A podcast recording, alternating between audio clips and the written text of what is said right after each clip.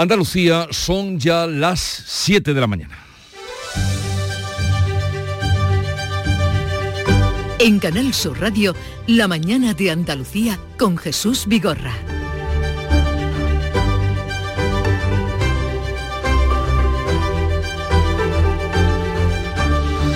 Buenos días queridos oyentes. Dentro de dos horas, a las 9 de la mañana, se reanuda en el Congreso el debate de investidura por la o con la intervención primero de Bildu y por este orden desfilarán PNV, BNG, UPN, Coalición Canaria y cerrará el Partido Popular. La votación de la investidura de Feijó llegará por la tarde y salvo una sorpresa mayúscula va a ser rechazada. En la primera sesión de investidura, la de ayer, Núñez Feijó afirmó que no será presidente porque tiene principios y palabra. Rechazó los votos de Junts, dijo, y contrapone sus límites con la amnistía a los de Pedro Sánchez. A los dos nos ha ofrecido exactamente lo mismo. Tengo a mi alcance los votos para ser presidente del gobierno, pero no acepto pagar el precio que me piden para serlo. Pedro Sánchez rehusó intervenir, responder a Feijó en el debate de investidura, dejó en su lugar al exalcalde de Valladolid, y diputado por esta provincia, Óscar Puente, que dirigió una dura intervención contra Feijó. Usted ha dicho esta mañana que es un presidente de fiar. Pues ya que no tiene usted quien se lo diga, se lo digo yo. Ni es usted presidente, ni es de fiar. Y Feijó, claro está, reprochó a Sánchez que esquivara intervenir en el debate de investidura. Señor Sánchez, usted me pedía seis debates durante la campaña electoral y ahora no es capaz de hacer el segundo.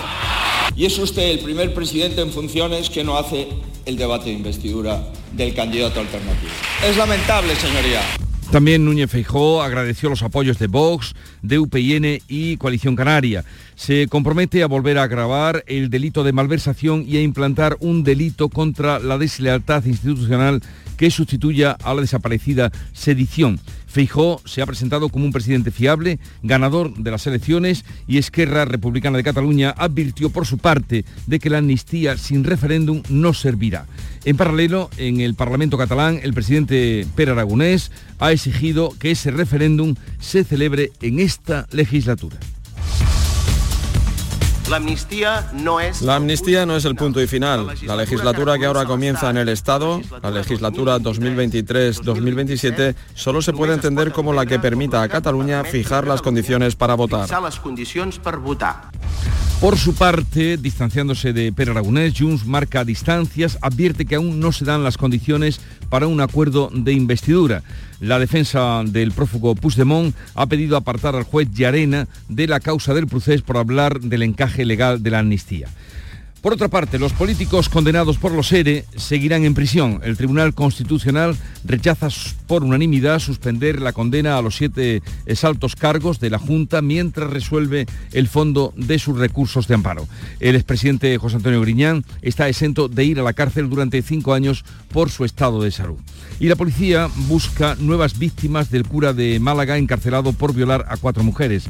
Analiza fotos y grabaciones que el sacerdote tenía en su ordenador antes de su detención, el clérigo denunció a su novia en Melilla por robarle dinero y el material informático de su casa. El obispado de Málaga asegura que no tuvo constancia de este asunto hasta hace un mes. Las narcolanchas de inmigrantes ponen en jaque a la Guardia Civil en las costas de Granada y Almería. Este martes han llegado dos a Adra y cuatro al Buñol. La Asociación Unificada de la Guardia Civil denuncia que los agentes están desbordados en ambas, en ambas provincias y que en Almería faltan más de 300 efectivos. El Ministerio del Interior ha convocado hoy en Las Palmas al órgano de coordinación contra la inmigración irregular. La llegada de inmigrantes en pateras ha crecido un 25% en lo que va de año. Y en cuanto a las embarcaciones, estas embarcaciones pueden transportar más de 50 inmigrantes hasta la orilla y huyen en solo unos segundos. Víctor Vega, que es el portavoz de la Asociación Unificada de la Guardia Civil, denuncia que los agentes están desbordados y que las mafias de la droga se están pasando ahora al tráfico de personas porque les es más rentable. No tenemos ni suficientes medios, ni marítimos ni terrestres, y tenemos una falta de personal que ciframos necesidad de más de 300 agentes. El tiempo va a seguir seco y soleado con temperaturas sin cambios, máximas hoy de 34 en Córdoba y Sevilla y de 33 en Granada. Soplarán vientos de levante en el litoral mediterráneo y flojos variables en el resto. Pero vamos a conocer ahora con más detalle qué tiempo hace y cómo amanece en cada una de las provincias de Andalucía. Cádiz, salud, votaron. Pues vamos a amanecer con 21 grados, llegaremos a los 27 y hoy otro día también con cielo despejado, muy despejado. Por el campo de Gibraltar, ¿cómo viene el día, Ana Torregrosa? Aquí tenemos a esta hora cielos con nubes, 21 grados, la máxima prevista 25. Jerez, Pablo Cosano. Ni rastro de agua, 18 grados ahora mismo, 33 de máxima prevista. En Huelva, Sonia Vela. 17 grados en la capital, llegaremos hoy a los 31 cielos despejados. Después de la alegría de esta noche y madrugada, ¿cómo amanece Córdoba, Miguel Vallecillo? amanece con 19 grados y cielo despejado, hoy la máxima 34 y sol. La alegría por la victoria de la selección Correcto, pero no por el calor y la falta de lluvia. Sevilla, Antonio Catoni. Pues en Sevilla más calor que ayer, pero menos que mañana. La máxima de 34 hoy, ahora tenemos 17. Todo es un consuelo. Málaga, María Ibáñez. Pues vamos a tener temperaturas más suaves. 27 grados de máxima alcanzaremos en esta jornada. Ahora mismo tenemos los cielos con algunas nubes, 20 grados. Jaén, Susana Aguilar. Pues aquí vamos a tener más temperatura que en Málaga. Tenemos eh, previsto llegar a los 32 grados esta tarde. A estas horas amanecemos con 19 grados en Jaén Capital y el cielo completamente despejado. ¿Qué se espera en Granada, Jesús Reina? Lo mismo que ayer, cielo despejado, 16 grados en este momento y máxima de 33. ¿Y en Almería, María Jesús Recio? Un día soleado este miércoles 22 grados marca ahora el termómetro subirá hasta los 29.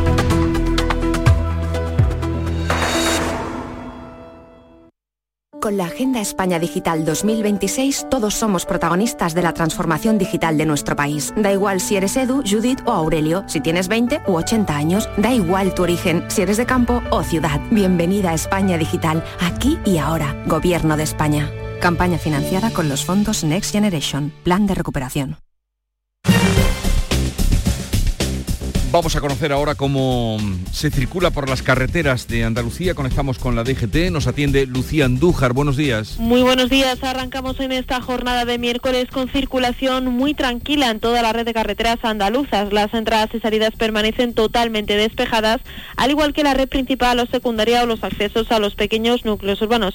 Aún así, desde la DGT les vamos a pedir mucha atención en las carreteras.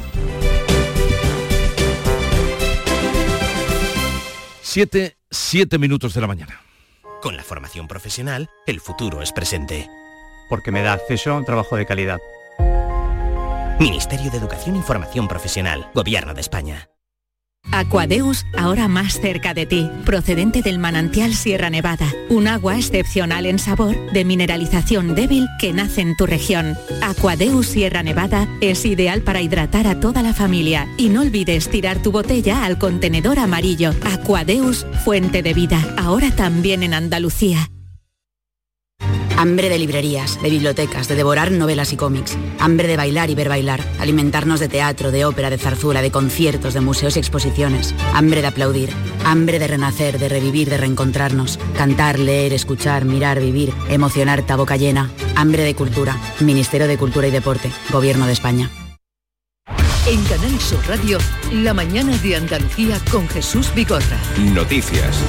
A las 9 de la mañana se va a reanudar eh, la sesión de investidura en el Congreso, pero antes vamos a recordar y repasar lo que ocurrió ayer. Pedro Sánchez evitó debatir con Feijó sobre la amnistía en el debate de investidura. El líder del Partido Popular asegura que no cederá a los independentistas para lograr la presidencia y el Congreso va a rechazar hoy con toda probabilidad en primera votación la investidura, informa Manuel Pérez Alcázar. El presidente del PP ha cargado contra los planes de Pedro Sánchez de pactar una amnistía con los partidos independentistas a cambio de la investidura. Feijó ha renunciado al respaldo del partido de Puigdemont. Hablemos claro de la oferta actual del señor Puigdemont. Quiere un presidente aliado a su empeño, personal y partidista. Le da igual si ese presidente es del PP o es del PSOE.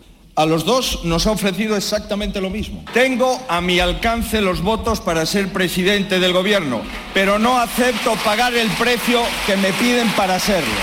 Pedro Sánchez, que ha evitado confrontar sobre la amnistía, ha escuchado gritos de cobarde desde los escaños del PP. Silencio, por favor. Sánchez no ha querido subir a la tribuna, le ha sustituido el diputado por Valladolid, Oscar Puente, que ha sorprendido con un discurso duro de ganador a ganador. Ya que estamos, ya que estamos en igualdad de condiciones, ¿por qué tiene usted mejor derecho a ser presidente del gobierno que yo a ser alcalde de mi ciudad? Feijóo ha reprochado a Sánchez que en una decisión sin precedentes esquive el debate de investidura. En cualquier caso, el líder del Partido Popular ha agradecido los apoyos de Vox, de UPN y de Coalición Canaria. Santiago Abascal desde Vox ha mostrado su apoyo a Feijó y le reclama colaboración sin complejos. Le ruego, señor Feijó, que no se olvide usted, ni su partido, nunca más, que Vox no es el enemigo y además que Vox no va a desaparecer. Sumar ha reprochado las críticas del PP a la amnistía. Enrique Santiago recuerda que Aznar y Rajoy hicieron las suyas. Cuando otras fuerzas dialogan sobre una hipotética amnistía, el PP trae a miles de personas a Madrid gritando que va a romperse España. El indulto, la renuncia a la acción penal o la amnistía se han utilizado en España y en otros países con absoluta normalidad. Feijó se compromete a volver a agravar el delito de malversación y a implantar un delito contra la deslealtad institucional que sustituya a la desaparecida sedición. Se ha presentado como un presidente fiable, ganador de las elecciones. El pleno se reanudará a las 9 de la mañana con la intervención de Bildu. Podrá seguirse por Radio Andalucía Información. Por su parte, en su intervención, Esquerra Republicana de Cataluña dijo que la amnistía no es el final y exige un referéndum de autodeterminación en esta legislatura si Sánchez quiere la investidura. Nuria Durán. Los independentistas suben la apuesta. El portavoz republicano Gabriel Rufián advierte de que la amnistía sin referéndum no servirá. En paralelo, en el Parlamento catalán, durante el debate de política general, el presidente autonómico Per Aragonés ha exigido que ese referéndum se celebre en esta legislatura. La amnistía no es... La amnistía no es el punto y final. La legislatura que ahora comienza en el Estado, la legislatura 2023-2027, solo se puede entender como la que permita a Cataluña fijar las condiciones para votar. Junts marca distancias con Esquerra, avisa de que todavía no se dan las condiciones para un acuerdo de investidura desde Bruselas. Hablava Puigdemont. No puc parlar per el que digui Esquerra Republicana, ni em sento concernit pel que Esquerra Republicana digui, pacti, deixi de pactar. En redes sociales, Puigdemont ha ironizado pidiendo la palabra en el Congreso por las alusiones a su persona. Por su parte, Puigdemont pide eh, desde Waterloo, donde continúa, la recusación del juez Llarena por pronunciarse sobre la amnistía. La defensa del presidente catalán prófugo ha pedido al juez del Supremo que se aparte de la causa del procés que porque en una conferencia en Burgos sostuvo que un proceso de investidura no tiene fuerza bastante para aprobar una ley de amnistía. Para el abogado de Puigdemont, estas palabras del juez suponen una evidente pérdida de la imparcialidad necesaria para la instrucción de la causa. Y ya en Andalucía, el Parlamento va a debatir hoy, el Parlamento andaluz, sobre la amnistía en el Pleno que comienza. El Pleno debate este jueves la proposición del PP de rechazo a la amnistía y otra del PSOE que defiende una profundización en la autonomía andaluza. El Gobierno andaluz insiste en que defenderá los intereses de la comunidad frente a los privilegios que vienen reclamando los independentistas. El presidente de la Junta, Juanma Moreno, que ha arropado a Feijón en el Congreso, defiende la investidura del candidato del PP que ganó las elecciones. Porque es un día importantísimo para el futuro de España y por tanto hoy los representantes territoriales tenemos que apostar porque haya la posibilidad real de que en democracia quien ha ganado las elecciones pueda gobernar nuestro país. También estaba en el Pleno en el Congreso el líder del PSOE, el senador Juan Espadas, estaba en la bancada socialista. En un vídeo en redes ha acusado al PP de incitar al transfugismo. El Partido Popular y el señor Moreno o el señor Feijóo se han dedicado a incitar al transfugismo, a la corrupción política. En el Pleno del Parlamento de Andalucía, que arranca esta tarde, se va a aprobar el proyecto de ley por el que se crea la Universidad CEU Fernando III en Sevilla y otro proyecto de ley por el que se crea la Universidad Tecnológica Atlántico-Mediterránea, que tendrá esta última carácter virtual. Vamos ahora con otro asunto. El Tribunal Constitucional rechaza la suspensión de condena y mantiene en la cárcel a los condenados por los seres. El tribunal no acepta la suspensión de condena que habían solicitado los exconsejeros Antonio Fernández, eh, Francisco Vallejo, Carmen Martínez Aguayo y José Antonio Viera, además de Jesús María Rodríguez, Miguel Ángel Serrano, Juan Márquez eh, solo Griñán retiró el recurso porque la audiencia ya lo eximió de entrar en prisión debido a su estado de salud. Por otro lado, el juez de instrucción de Sevilla del caso de los ERE ha abierto juicio oral contra el exdirector general de Trabajo, Daniel Alberto Rivera, y otros nueve acusados. El juez toma esta decisión pese a que el escrito de acusación de la Junta solicitó el archivo de la causa contra Rivera. Y al margen de la actualidad política, hay una realidad inquietante. Los embalses andaluces siguen perdiendo agua. Las reservas caen 15 semanas ya consecutivas, consecutivas, eh, perdiendo agua a pesar de las últimas lluvias.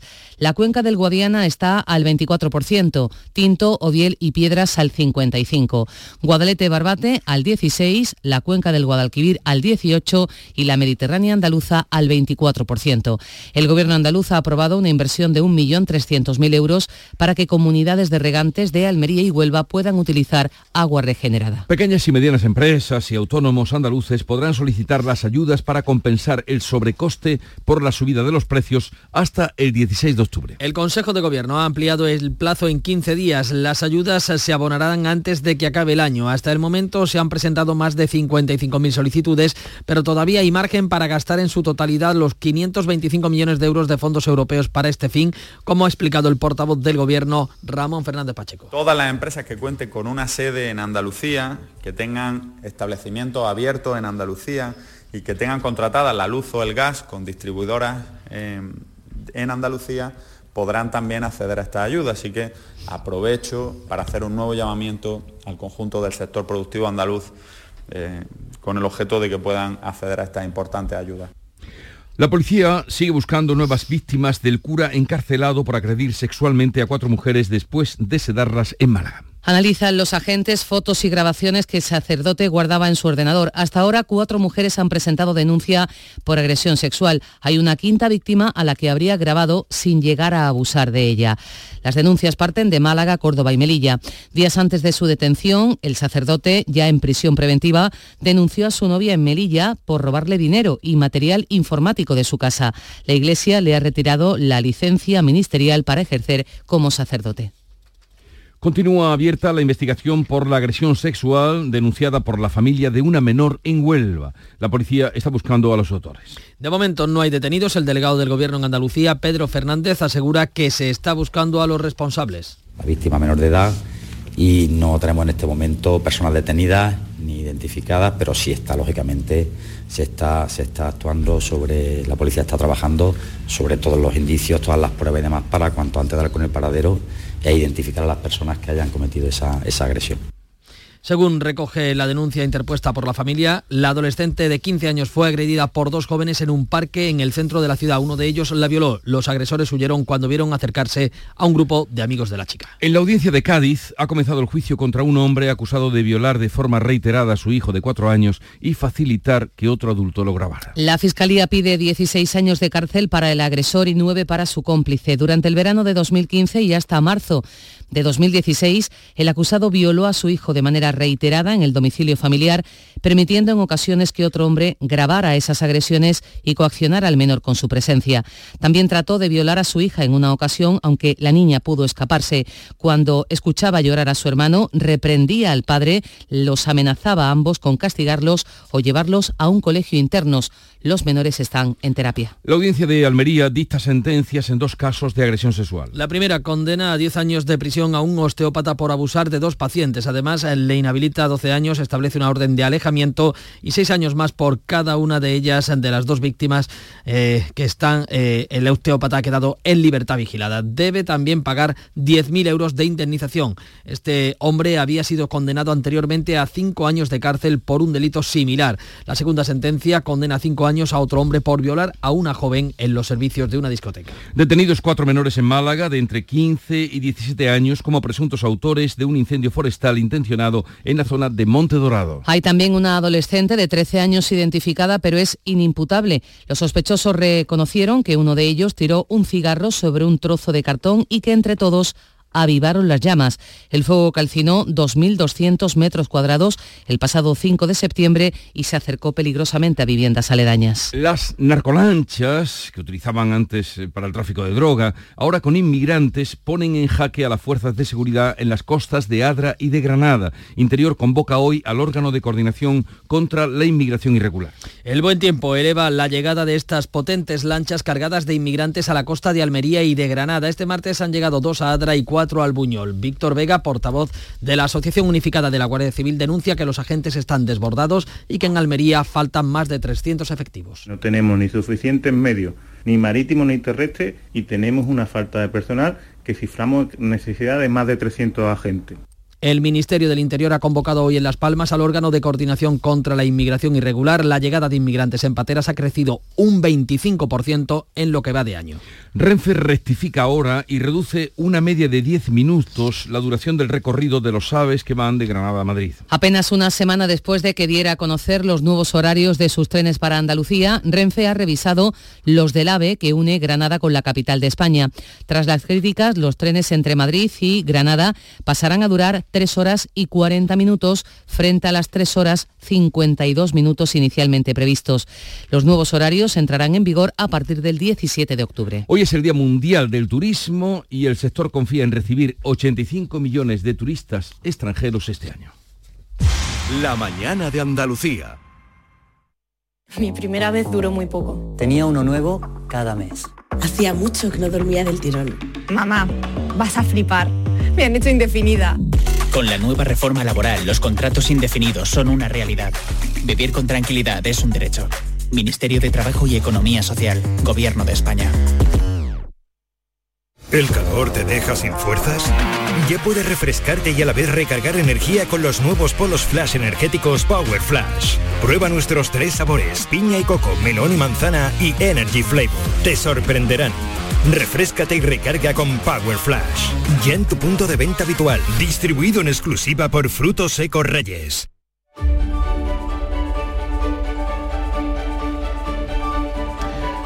Vamos a la revista de prensa, como se pueden imaginar, el debate de investidura ocupa todas las portadas, unos ponen el acento en la renuncia de Sánchez al debate y otros en las palabras de Feijó.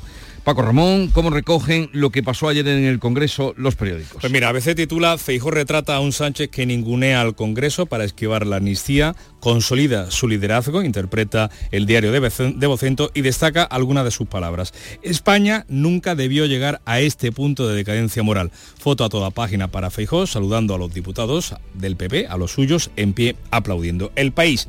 Feijó se inviste como jefe de la oposición y ataca la amnistía. Sánchez evita participar y encarga la réplica a Óscar Puente, un portavoz, dice el diario de Prisa, intenso, peleón y siempre fiel a Sánchez. La foto también es para Feijó frente a los suyos, pero foto también para Puente bajando las escaleras del hemiciclo junto a un Sánchez sonriente.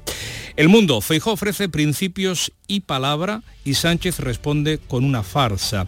Dice eh, el diario El Mundo que el presidente del gobierno en funciones desprecia la sesión del Congreso al no intervenir y evita debatir de la amnistía que negocia con Puigdemont. Es lo que titula en otra segunda noticia sobre el debate de investidura el show político de Óscar Puente al dictado del presidente. Y recoge estas palabras textuales había que poner freno a Feijó, habría que poner, perdón, Feijó en su sitio y cornearlo, añade. La vanguardia Sánchez descoloca a un Feijó volcado en su rechazo a la amnistía y la razón dice que Feijó ganó el debate mientras Sánchez acude como oyente y utiliza a Puente como vocero. ¿Y los editoriales por dónde van? Pues amplios eh, y hoy pues centrados todos eh, monotema, ¿no? Eh, el debate de investidura. ABC dice que, titula así su editorial, Sánchez rehuye el debate y dice que aunque fracase en su investidura Feijó deja un mensaje de Estado sólido, contundente y alternativo frente a Sánchez y a su compromiso de desmontar la Constitución con el separatismo fuese por temor a perder en un cara a cara con Feijó o fuese por huir del debate sobre la amnistía, dice el diario ABC, eh, lo cierto es que Sánchez decidió convertir la sesión parlamentaria, siempre solemne y ejemplar, la de la investidura, en un espectáculo grotesco a mayor gloria de sí mismo. El país eh, titula mm, su editorial Discurso de oposición, en referencia a la intervención de Feijóo. Se presenta en su investidura como jefe de un bloque contra Sánchez reconocible por toda la derecha. La política ficción en la que los populares parecieron instalarse tras las elecciones, dice el diario de Prisa, tuvo ayer su máxima expresión en el argumento sobrevenido de los últimos días. Tengo a mi alcance los votos para ser presidente del Congreso, pero no acepto pagar el precio que me piden para serlo. Palabras textuales de Feijóo en el hemiciclo. Sin explicar, dice el diario de Prisa, que un acuerdo del PP con Junts, por ejemplo, le privaría inmediatamente del apoyo de Vox. El mundo, Feijó obtiene la autoridad política para ser el contrapeso de Sánchez. El dirigente del PP encarnó la normalidad institucional frente a la excepcionalidad divisiva del PSOE y sus socios radicales. Considera este periódico que la decisión de Sánchez de no debatir es un desprecio al líder del PP y una postura indefendible. Sin embargo, un acierto, eh, mm, lo ve así, el mundo fue el de Feijó de no responder el cainismo de Puente, así lo califica, con más cainismo. Sánchez quiso ridiculizar al candidato popular, añade, pero degradó a todo el Congreso. En la vanguardia, el titular elegido para el título elegido para el editorial es Feijó, la investidura y la cohesión del PP. Es quizás el editorial menos opinativo, más descriptivo de lo que ocurrió ayer en la sesión de investidura. Dice que en los anteriores eh, que quizás por la falta de apoyos y en la esperanza de que la próxima legislatura, que probablemente avanza el diario editado en Barcelona, será agitada y además corta, Feijóo quiso aprovechar la ocasión para significar con una primera intervención de tono solemne, sumando en el PP, como ya hiciera el pasado domingo con la manifestación en la madrileña Avenida Felipe II. Y en la razón existe otra política mejor para todos. Simplemente Sánchez no tenía réplica posible al candidato popular subraya en su editorial el Grupo Planeta, el periódico del Grupo En el grupo andaluz, el grupo Yolí, tensión desatada, es el título elegido para la posición editorial del periódico. Y añade, Alberto Núñez Feijó sale del debate reforzado en el liderazgo del PP e investido como dirigente de la oposición en una situación de alta inestabilidad. Feijó quiso dejar claro que hay alternativa y dice el Grupo Yoli España, cuando mm, se produzca la investidura de Sánchez, entrará en una situación institucional inestable y precaria por los peajes que el dirigente socialista se dispone a pagar al nacionalismo radical. Tiempo escaso para alguna viñeta que te haya llamado la atención. Mira, nos vamos a quedar con dos, la de Peridis en el país y la de Puebla en el ABC. Se ve en la de Peridis eh, pues a Pedro Sánchez sujetando al diputado Óscar Puente, dándole una patada en el trasero a Feijó, subido al estrado.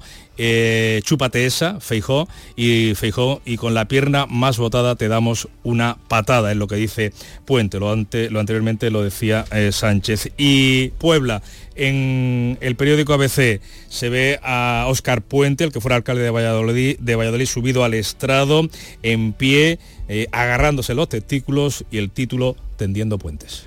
La de Miki también está, también está en el diario Yoli. La, del juego del trapecio. El trapecio, 137 más 33 más 1 más 1. Uy, uy, uy, uy, uy. Feijó no llega a hacer el doble salto mortal. 7, 27 minutos. En un momento vamos a la información deportiva con Nuria Caciño. Hambre de librerías, de bibliotecas, de devorar novelas y cómics. Hambre de bailar y ver bailar. Alimentarnos de teatro, de ópera, de zarzuela, de conciertos, de museos y exposiciones. Hambre de aplaudir. Hambre de renacer, de revivir, de reencontrarnos. Cantar, leer, escuchar, mirar, vivir. Emocionar, boca llena. Hambre de cultura. Ministerio de Cultura y Deporte. Gobierno de España.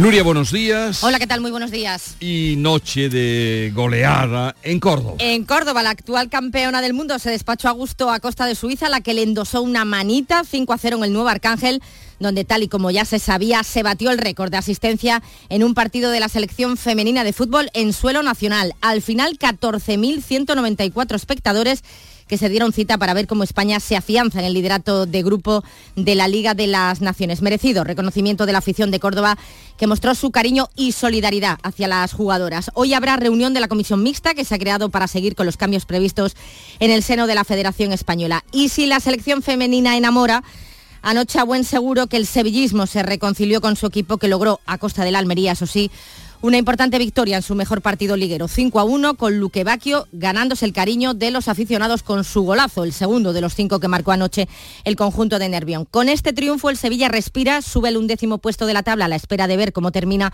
esta séptima jornada. También respira Mendilíbar, que salva una bola de partido, mientras que su homólogo en el Almería, Vicente Moreno, se queda en la cuerda floja. No en vano el equipo almeriense aún no sabe lo que es ganar en la presente temporada y turno esta noche para el Cádiz. ¿Qué pasará? Los cadistas reciben al Rayo Vallecano a las nueve y media de la noche y el choque, desde luego, se presenta de lo más interesante ya que los dos equipos han iniciado la liga con buen pie. Los de Sergio González no saben lo que es perder en casa, mientras que el Rayo acaricia los puestos europeos, una situación que esta noche podría revertir el Cádiz. Ya mañana tendremos un nuevo duelo andaluz. A las 7 de la tarde se ven las caras el Granada y el Betis en los Cármenes afronta este encuentro con mucha más urgencia el Granada, que necesita la victoria para salir cuanto antes de los puestos de descenso y el Betis por su parte buscará meterse en puestos europeos o al menos acercarse a ellos.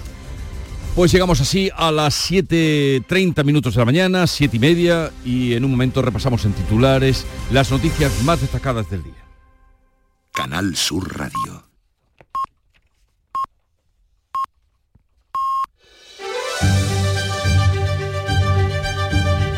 Vamos con los titulares y Nuria Durán. Núñez Feijó afirma que no será presidente porque tiene principios y palabras. El candidato del PP contrapone sus límites con la amnistía a los de Sánchez, que rehusó el debate y puso en su lugar al que fue alcalde de Valladolid, Oscar Puente. El Congreso rechazará hoy previsiblemente la investidura de Feijo. Esquerra Republicana de Cataluña pide ya el referéndum de autodeterminación para investir a Sánchez. El presidente de la Generalitat, Pere Aragonés, reclama que el referéndum por la independencia de Cataluña se celebre esta legislatura si Sánchez quiere seguir como presidente. Puigdemont solicita apartar al juez Llarena de la causa del proceso por haber hablado del encaje legal de la amnistía. Los políticos condenados por los seres seguirán en prisión. El Tribunal Constitucional rechaza por unanimidad suspender la condena a los siete antiguos altos cargos de la Junta mientras resuelve el fondo de sus recursos de amparo. El expresidente José Antonio Griñán quedó ya exento de ir a la cárcel durante cinco años por su estado de salud. La policía busca nuevas víctimas del cura de Málaga encarcelado por violar a cuatro mujeres. Analiza las fotos y grabaciones que el sacerdote tenía en su ordenador. Días antes de la detención, el clérigo denunció a su novia en Melilla por robarle dinero y el material informático de su casa. El obispado de Málaga asegura que nada sabía hasta hace un mes. Las narcolanchas de inmigrantes irregulares ponen en jaque a la Guardia Civil en la costa de Granada y Almería. Las embarcaciones pueden transportar más de 50 inmigrantes hasta la orilla y huyen en solo unos segundos. La Asociación Unificada de la Guardia Civil dice que los agentes están desbordados y que las mafias de la droga se han pasado al tráfico de personas porque es más rentable. Recordemos ahora el tiempo para hoy. Va a seguir el tiempo seco y soleado en Andalucía con temperaturas sin cambios máximas hoy de 34 en Córdoba y Sevilla, 33 en Granada. Va a soplar viento de levante en el litoral mediterráneo, flojos variables en el resto. 7.32 minutos de la mañana. En un momento vamos a las claves económicas del día. Te ayudamos a darle la vuelta a tus ahorros. Descubre lo que puedes conseguir con la cuenta 360 de Cajamar. Y no le des más vueltas. Consulta la información de requisitos y vinculaciones de la cuenta 360 en tu oficina más cercana o en gcc.es barra cuenta 360. Cajamar. Distintos desde siempre. Mi primera vez duró muy poco. Tenía uno nuevo cada mes. Hacía mucho que no dormía del tirón. Mamá, vas a flipar. Me han hecho indefinida. Con la nueva reforma laboral, los contratos indefinidos son una realidad. Vivir con tranquilidad es un derecho. Ministerio de Trabajo y Economía Social, Gobierno de España. Montepío, ¿en qué podemos ayudarle? Quería informarme sobre su seguro de decesos. Aquí tiene nuestra oferta. ¿Y en ese precio tiene cobertura completa? Sí, lo tiene todo cubierto. Compañía con más de un siglo de experiencia. Visite montepíoconductores.com. Montepío, lo tiene cubierto. Las claves económicas con Paco Bocero. Paco, buenos días. Buenos días, Jesús. ¿Qué tal? Eh, Bien, bien. Vamos a ver qué tenemos para hoy en la agenda económica. Comenzamos, como cada día, con el repaso de las noticias más relevantes que has encontrado en los medios económicos. Pues mira, me voy a quedar, o nos vamos a quedar hoy con la apertura del economista y hablando del momento que vive nuestra deuda a largo plazo, nuestro bono español a 10 años, que se ha encaramado nada más y nada menos que al 3,86%. Si recuerdas, con nuestro bono español a 10 años, nuestro título a largo plazo, medimos la famosa prima de riesgo, supongo que la recuerdas, ¿no? Sí, cómo no. Que sería comparar esta rentabilidad con la del bono alemán al mismo plazo, el Bund. Pues ya te digo que estamos en el 3,86%. Por cierto, eh, citando a un país que ha sido muy famoso en este último fin de semana, la deuda griega está al 4,22, es decir, que no está muy lejos de la nuestra. Y ahora vamos con las claves. Adelante. Pues mira, hoy tenemos varias y vamos a citar además las últimas de empresas, pero eh, comenzamos con la inevitable factura de las pensiones, ¿no? La destinada a la nómina que de las contributivas que en septiembre ha alcanzado esos 12.051 millones de euros con ese crecimiento del 11% sobre el año anterior. Y es que la pensión media de jubilación se sitúa ya en 1.376 euros al mes, supone un crecimiento del 9,5% por ciento sobre agosto de sobre este septiembre de 2022, perdón, y una diferencia de 3,4 puntos por encima de la inflación. En este caso la de agosto era subyacente. Si la hiciéramos sobre el IPC general, están ahora mismo 6,9 puntos por encima. Y sigamos con los precios, de los que por cierto mañana jueves vamos a tener la oportunidad de contrastar ya que se publican con los datos desagregados del IPC de agosto. Y es que efectivamente, adelantaba Paco Ramón, los precios alimentarios que avanzaba ayer NIC, la antigua Nielsen, y ese precio del 62,3% de subida del aceite de oliva frente al año anterior. El ese virgen extra con un 60,1 y el virgen un 61,8 y solo el girasol redujo su precio un 39 mm, perdón, que son por encima del 60%. Una subida extraordinaria, como pueden ustedes comprobar, que está afectando a las ventas y al consumo, como vimos el lunes con la presentación de las cuentas de Deloleo. Exactamente, y con perspectivas inciertas en este sentido para la compañía, porque eh, primero no estimó una bajada de precios a corto plazo y además resaltó que si la situación se mantiene, la compañía de óleo tendrá que revisar su plan estratégico a principios de año. Y ya que hablamos de empresas, como te decía antes, vamos con dos claves, una de las cuales nos pilla hoy muy cerca. Bueno, la primera es que el Consejo de Administración de Telefónica se va a reunir hoy y va a tratar previsiblemente la entrada del grupo saudí STC como principal accionistas tras adquirir ese 9,9% de la compañía. Veremos si hay declaraciones y además en qué sentido, porque primero el, consejero delegado de Telefónica, José María Álvarez Payete, se ha vuelto a entrevistar con el consejero delegado de STC hace unos días y segundo, hay que recordar que el lunes Nadia Calviño dijo que los saudíes todavía no han trasladado ninguna notificación oficial al Ejecutivo, que tiene que dar su visto bueno a la operación. Y sin embargo, Bloomberg adelantaba ayer que el gobierno ya está preparando un paquete de medidas para autorizar esa operación. Medidas como que se tengan que invertir en proyectos importantes para el país, para España, el mantenimiento, por supuesto, de la sede de la compañía en nuestro país y una política prudente en el pago de dividendos. Esto es muy importante porque además son medidas similares a las que se impusieron hace un año y algo al fondo australiano IMF cuando entró en la energética Naturgy. ¿Y la segunda clave? Pues mira, nos coge mucho más cerca a la de una buena noticia de una empresa andaluza, una vez más en este caso de Cosentino, que ha abierto dos nuevos centros en Europa, en Amberes, Bélgica y en Poznan, en Polonia. De esta manera vuelve la mirada al continente después de la expansión última en Estados Unidos, donde cuenta ya con 45 almacenes, 17 showrooms o centros de trabajo, 5 hubs de distribución y 1.400 trabajadores. Pues le deseamos lo mejor y que tenga mucha suerte. Eh, Paco, hasta mañana, un saludo hasta y que mañana. tengas un bonito día. Igualmente, hasta luego. Con la Agenda España Digital 2026 todos somos protagonistas de la transformación digital de nuestro país. Da igual si eres Edu, Judith o Aurelio, si tienes 20 u 80 años, da igual tu origen, si eres de campo o ciudad. Bienvenida a España Digital, aquí y ahora, Gobierno de España. Campaña financiada con los fondos Next Generation, Plan de Recuperación. Encuentros Carrusel Taurino. El 28 de septiembre, Canal Sur te invita a conocer los pilares de la tauromaquia a través de la charla con el diestro Francisco Rivera Ordóñez. Modera el presentador del programa Carrusel Taurino de Canal Sur Radio, Juan Ramón Romero. Desde las 8 de la tarde en el Teatro Fundación Cajasol. Entrada libre previa recogida de invitaciones en taquilla de la Fundación Cajasol, calle Álvarez Quintero, Sevilla. Encuentros Carrusel Taurino con el patrocinio de la Fundación Cajasol. No todas las caídas son mala suerte. Tampoco pienses que esto no te puede pasar a ti. Planificar los trabajos en altura es la mejor medida de seguridad. Algunos golpes en la vida se pueden evitar. Si subes seguro, seguro que bajas. Instituto Andaluz de Prevención de Riesgos Laborales, Consejería de Empleo, Empresa y Trabajo Autónomo, Junta de Andalucía.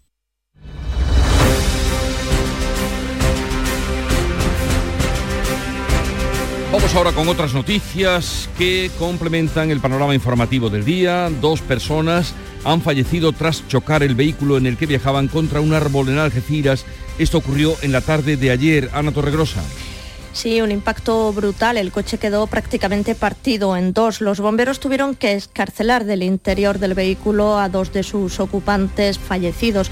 Un tercero que logró salir por su propio pie está ingresado con heridas graves en el Hospital Punta de Europa de Algeciras. Un accidente que se producía cuando este vehículo al girar en una curva de acceso desde la Nacional 340 al polígono industrial del Cortijo Real perdió el control y chocó contra ese árbol. Pues un juez ha decidido enviar a prisión al conductor de una furgoneta que bajo el efecto del alcohol y de las drogas se estrelló el pasado domingo por la tarde contra la pared de un túnel en la autovía de la costa a la altura del municipio granadino de Rubite y causó tres fallecidos y tres heridos graves. Jesús Reina. El conductor que también sufrió lesiones ha pasado efectivamente a disposición del juez que ha acordado su ingreso en prisión acusado de homicidio imprudente, lesiones y conducción bajo los efectos del alcohol. En la furgoneta viajaban 10 personas, trabajadores de la construcción que regresaban el domingo a su domicilio en el ejido, cuando el automóvil chocó contra las paredes del túnel en la A7 a la altura de Rubite. Tuvieron que ser evacuados en helicóptero. El juez ha decretado la puesta en libertad provisional de la mujer detenida como presunta autora del incendio ocurrido en el asentamiento chabolista de Palos de la Frontera. Ocurrió el lunes, mientras el centenar de inmigrantes afectados intentan recuperar su día a día. Huelva Sonia Vela. Voluntarios de las ONG les ayudan a recuperar la documentación perdida y les brindan también apoyo psicológico, nos cuenta Javier Pérez de la Fundación CEPAIM. Es muy importante escucharlo y darle un ánimo y darle una posible esperanza y continúa abierta la investigación policial para aclarar las causas de ese incendio, aunque no se esperan nuevas detenciones. Entre tanto, la detenida se ha acogido a su derecho a no declarar y ya está en libertad provisional sin medidas cautelares. Un guardia civil de Paisano le ha salvado la vida a un niño de dos años que había perdido el conocimiento. Cuéntanos, Antonio Catón y Sevilla. Bueno, pues eso ha sucedido en Brenes. El guardia civil que se llama Rafael González estaba fuera de servicio paseando al perro por la calle cuando observaba que el abuelo del pequeño estaba pidiendo ayuda. Consiguió reanimarlo y, bueno, pues antes de que llegara a los servicios de emergencia, que ya lo evacuaron al, al hospital. El guardia civil se llama Rafael, Rafael Brenes. Ahí queda su nombre y para, en fin, aplaudir su gesto. El Tribunal Superior de Justicia de Andalucía ha dado un plazo de 10 días al Ayuntamiento de Carboneras, en Almería, para que ejecute la sentencia que le obliga a revisar la licencia municipal del Hotel Algarrobico. María Jesús Recio. Fue concedida en el año 2003 a Zata del Sol para construir el polémico hotel. El fallo de 2021 lo confirmaba el pasado mes de enero. El Tribunal Supremo ordenaba revisar dicha licencia por la posible existencia de nulidad de pleno derecho. Greenpeace fue la que presentó un recurso para eh, desestimar esta licencia por parte del Ayuntamiento de Carboneras con el objeto de que se ha declarado el suelo como no urbanizable, lo que supondría la anulación de la licencia y la apertura de un expediente de demolición. El Tribunal Supremo ya advertía entonces que este caso está rodeado de una complejidad extrema, con actuaciones que se remontan a 2003, fecha de concesión de esa licencia y que han provocado hasta 13 pronunciamientos jurisdiccionales. Y hoy comienza en aguas de Cádiz el despliegue del grupo de combate expedicionario Dédalo 23, con el buque Castilla como nave de mando en esta agrupación. Salud, Botaro, Cádiz. Durante seis semanas la Armada lidera el ejercicio Miles 23, primera ocasión en la que la Unión Europea pone en práctica su capacidad de respuesta militar. Simula un despliegue de fuerzas reales de la Unión Europea bajo el paraguas de la ONU tras la supuesta petición de ayuda de un país no europeo. La ministra de Defensa en función Margarita Robles. Yo creo que es un hito histórico para la Unión Europea es muy importante que España lo, encabece aquí, eh, aprovechando la presidencia de la Unión Europea. Yo creo que las aguas de Cádiz van a ser un punto de referencia esencial y fundamental para la historia de, la Unión Europea. Se trata de un ejercicio que se dirige por primera vez desde un Estado Mayor en Bruselas y estará bajo el mando de un oficial español. Arranca un congreso de inteligencia artificial en Jaén un encuentro que reúne especialistas de todo el mundo y lo organiza la Sociedad Española para el Procesamiento del Lenguaje. Susana Aguilar. Es un mundo por descubrir. Podemos preguntarles eh, casi de todo. Detrás de Siri o Alexia hay personas que enseñan a las máquinas a hablar. Más de 200 de ellas se reúnen hoy en Jaén. Alfonso Ureña es catedrático de informática de la Universidad Jienense. Una persona tiene que saber en un momento determinado cuando está tratando con una máquina, que sepa que está tratando con una máquina y que si un algoritmo decide, que sepa que lo está haciendo un algoritmo. El congreso que arranca hoy en Jaén reúne a, profesores de lengua, de sintaxis y gramática. Ellos intentan que las máquinas entiendan el lenguaje humano. Las máquinas de momento no pueden procesar ni la ironía ni el humor, aunque en un futuro lo van a hacer. Ha ocurrido y se ha denunciado en los olivares de Sevilla y ahora hay preocupación en el sector olivarero cordobés ante los robos de aceituna y el comienzo la semana próxima del verdeo. Miguel Vallecillo. Tanta preocupación que las propias cooperativas están contratando seguridad privada. Por su parte, la Guardia Civil va a reforzar su presencia en el campo y los municipios olivareros aseguran que las compañías aseguradoras ya notan el incremento del número de robos. Temen que a partir de la próxima semana, cuando comience el verdeo, se agrave la situación. En la mayoría de ocasiones, además, no se recuperan el aceite o las aceitunas robadas. Pues llegamos así a las 7.45 minutos, 8 menos cuarto de la mañana. Es ahora el tiempo para la información local, así es que atentos.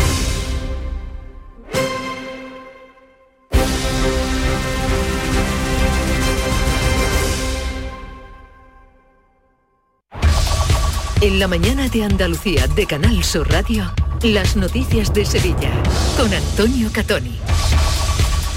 Buenos días, Día Mundial del Turismo, industria que supone cerca del 20% del PIB de la capital. Hoy se presenta en Sevilla la Cumbre Internacional de Innovación del Turismo, que la capital va a acoger a mediados de octubre, pero el turismo también genera problemas y hay convocada esta tarde una concentración en la Plaza Nueva contra la turistificación. Noticia que acabamos de conocer, un nuevo robo en una vivienda del Aljarafe con sus inquilinos dentro. En este caso, la vivienda del futbolista del Sevilla, Sergio Ramos. Según leemos en ABC, el asalto se producía en su finca La Alegría, en Bollullos de la Imitación, el pasado miércoles, durante un partido, el Sevilla Lens, por lo que no se encontraban dentro ni el futbolista ni su esposa, pero sí los cuatro hijos de la pareja y sus cuidadoras. Nadie ha sufrido daños. Vamos con el tráfico. Tenemos a esta hora 5 kilómetros de retenciones en la entrada a Sevilla por la autovía de Huelva. También retenciones en el patrocinio. 2 kilómetros en la S30 en el nudo Gota de Leche en sentido Ronda Urbana Norte. Otros 2 kilómetros en el puente del Centenario sentido Cádiz y uno en la carretera de Utrera hacia Utrera. Tráfico intenso en la ronda urbana norte a la altura de San Lázaro en los dos sentidos, en el puente del Alamillo, también en la avenida Juan Pablo II. Por cierto, les contamos que el próximo 9 de octubre se va a reabrir al tráfico un tramo de la avenida de las Razas cerrada después de un año por obras. A finales de diciembre se abrirá al completo. Y el tiempo. Cielos poco nubosos hoy, temperaturas sin cambios, 33 grados de máxima vamos a alcanzar en Lebrija y Morón, 34 grados en Écija y Sevilla, donde ahora tenemos 17. ¿Entrenar en casa o en el gym a la vuelta de la esquina? Basic Fit está disponible para ti. Haz del fitness tu básico con 6 semanas extra y una mochila. Hazte socio ahora. Mañana es el último día. Basic Fit. Go for it. Ver condiciones en basic-fit.es. El lunes 2 de octubre a las 10 de la noche. El llamador. En Canal Sur Radio, las noticias de Sevilla. Hoy se celebra el Día Mundial del Turismo, industria que nos ofrece su cara y su cruz. Vamos a comenzar por aquí, Rosa Rico. La convivencia entre vecinos y turistas genera también problemas, entre otras cosas, por la proliferación de apartamentos turísticos y el incremento de las terrazas. Esta tarde la plataforma Sevillanos Ya ha convocado una concentración en protesta por la turistificación y masificación en el casco antiguo. Pero no olvidemos que esta industria, solo en la capital, supone el 18% del total del PIB. El año pasado pasaron por la ciudad de Sevilla cerca de 3 millones y medio de turistas. Por ello, esta mañana se presenta la cumbre Internacional de Innovación Turística y Tecnológica. El presidente de la Diputación presenta una campaña de promoción de la provincia y el alcalde de la capital se reúne con los empresarios sevillanos para hablar de turismo. José Luis Sanz, que por cierto quiere que la ciudad cuente con un stand propio en la Feria del Turismo Fitur de 2025. Y así se lo ha pedido a la directora de la feria. El alcalde ha calificado también de éxito rotundo la celebración de auténtica primera feria del sector agroalimentario y gastronómico de Sevilla, que ya ha echado el cierre en Fibes y que volverá a abrir el año que viene. Un evento, un foro gastronómico que evidentemente ha venido para quedarse, porque a la vista está que ha nacido chico, que el año que viene se ampliará. Es fundamental para la ciudad de Sevilla conseguir y mantener y consolidar estos grandes eventos que tanto aportan a la economía de nuestra ciudad. Y hoy se clausura en Sevilla otro evento de referencia, el Al-Andalus Innovation Venture, una cita para las empresas dedicadas a la innovación tecnológica en Andalucía. 500 pymes y emprendedores buscan inversión para sus propuestas y también hay presentes líderes de fondos de inversión especializados como Laura González, que se ha convertido en una de las mayores valedoras de empresas innovadoras andaluzas en el mundo. Es cuestión de encontrar un problema grande a resolver, no importa dónde estés, estás en Sevilla o en Carmona, donde estés, exactamente igual Hoy en día, gracias a la tecnología, se pueden construir grandes imperios desde cualquier sitio. Son las 7 y 49. Las noticias de Sevilla. Canal Sur Radio. Como les hemos avanzado, eh, un nuevo robo en una vivienda de la Jarafe, en este caso la vivienda de Sergio Ramos, del futbolista del Sevilla. Si leemos en ABC de Sevilla, el asalto se producía el pasado miércoles en su finca La Alegría, en Bollullos de la Mitación, durante el partido Sevilla-Lens, por lo que dentro no estaba ni el futbolista ni su esposa, pero sí los cuatro hijos de la pareja y sus cuidadoras. Nadie sufría daños. Esa finca está situada en La Juliana, en Bollullos de la Mitación, tiene 44 hectáreas de extensión. En el ámbito de lo estrictamente deportivo, tenemos que hablarles, por supuesto, de la goleada del Sevilla a la Almería. Anoche, 5 a 1. Antonio Camaño, buenos días. Hola, ¿qué tal? Buenos días. El Sevilla ganó con claridad a la Almería 5-1 en el mejor partido de la temporada para los de Mendilíbar. En un primer tiempo donde desarboló por completo al conjunto de Vicente Moreno, que puede estar viviendo sus últimos instantes como entrenador del conjunto almeriense, ya que solo ha conseguido 2 de 18 y siendo la segunda inversión más cara de la liga en cuanto a fichaje. Si el Sevilla parece que puede reaccionar, puede ser un punto de inflexión importante para el conjunto de Mendilibar. Y el Betis se enfrenta mañana al Granada con las dudas que generan los últimos resultados y partidos del conjunto verde y blanco. En el Betis no van a estar Fekir, no está Ruiz Silva, no está Sabali, pero la buena noticia es la recuperación de Carballo. Cinco océanos, lo mejor en congelados en Sevilla. Hasta el 17 de octubre, almeja blanca a 1,99 el kilo y preparado de chuleta de cerdo de centro o aguja a 2,90 el kilo. Variedad y calidad al mejor precio. Almeja blanca a 1,99 el kilo y chuleta de cerdo de centro o de aguja a 2,90 el kilo. Cinco océanos. Plaza de Toros de Sevilla. Empresa Pajés. Tres carteles de lujo te esperan en San Miguel. Las mejores ganaderías y los mejores toreros de la temporada vuelven a la maestranza. Hermanos García Jiménez, Victoriano del Río, Garcigrande, Morante, Roca Rey, Manzanares, Pablo Aguado, Castella, Talavante, Daniel Luque y la histórica despedida de los ruedos de El Julio. Venta de localidades en las taquillas oficiales de 10 a 14 y de 18 a 21 horas y en lamaestranza.es. Patrocinado por Caja Rural del Sur. En Canal Sur Radio, las noticias de Sevilla. Con Antonio Catoni. Les hablamos de Rafael González, guardia civil de Brenes, que ha salvado la vida a un niño de dos años que había perdido el conocimiento. El agente estaba fuera de servicio, paseando a su perro, cuando observó que el abuelo del pequeño, por cierto su vecino, estaba pidiendo ayuda. Consiguió reanimarlo antes de que llegaran los servicios de emergencia. Cogí al chiquillo, le miré la, la boca y la, la vía respiratoria, vi que no tenía nada que lo obstruyera vi que no estaba mojado tampoco, por lo cual no se había caído en ninguna bañera, ni, había tragado agua y demás. Finalmente, como vi que lo que no podía era respirar, pues empecé a hacerle masaje tanto en pecho como en espalda. Pues vi que, que el pequeño pues empezaba a respirar, levemente, pero empezaba a respirar. Les contamos también que el Pleno del Parlamento de Andalucía va a aprobar hoy el proyecto de ley por el que se crea la Universidad Privada CEU Fernando III, que constará de 10 grados, 6 másteres y dos programas de doctorado. Pero hoy en la Universidad Pública abre sus puertas la décima Feria del Empleo de la Universidad de Sevilla, en el pabellón Ramón y Cajal, con más de 60 ofertas de trabajo en la que podrán participar los asistentes durante los dos días de celebración. Se prevé que 55 empresas de todos los sectores cubran las vacantes que tienen disponibles. 7.52 minutos, novedades en torno al Festival de Cine. Se va a celebrar entre el 24 y 29 de noviembre y va a llevar por lema el Festival de Cine sale a la calle y llega a los barrios. Las proyecciones van a mantenerse en las salas Cinesur Nervión Plaza y la gala inaugural se va a trasladar al auditorio de Fibes. Les contamos también que el cartelista de la Semana Santa de Sevilla 2024, Salustiano, Salustiano García, está muy sorprendido por la enorme repercusión que ha tenido su designación. El color rojo tan característico de su obra, de sus impactantes retratos, va a ser, nos ha dicho, protagonista de su cartel. A mí me gusta el color, pero yo, a mí se me conoce en todo el mundo por mi rojo. Entonces, la Semana Santa para mí es, es violeta, es morado, es granate y es rojo. Entonces, yo creo que nos va a sorprender mucho si presentó un cartel donde el color rojo tenga protagonismo.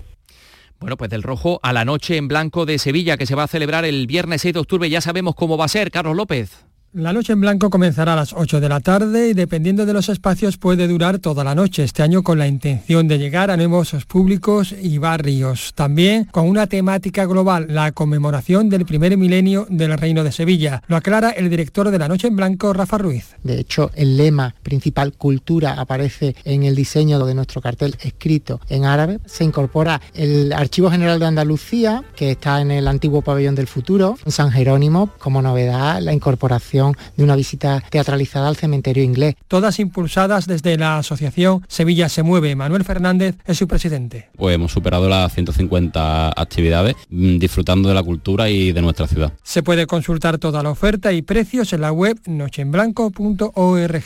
Hemos conocido que el Circo del Sol volverá a Sevilla con su espectáculo Alegría dentro de un año, el 28 de septiembre de 2024, y hoy el Teatro de la Maestranza de Sevilla arranca su temporada de ópera con Tristán e Isolda de Wagner.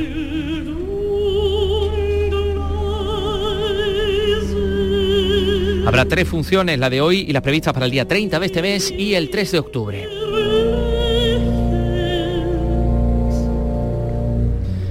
Tenemos 17 grados en Sevilla Capital. Escuchas La mañana de Andalucía con Jesús Vigorra, Canal Sur Radio. Aquadeus, el agua mineral natural de Sierra Nevada, patrocinador de la Federación Andaluza de Triatlón, les ofrece la información deportiva.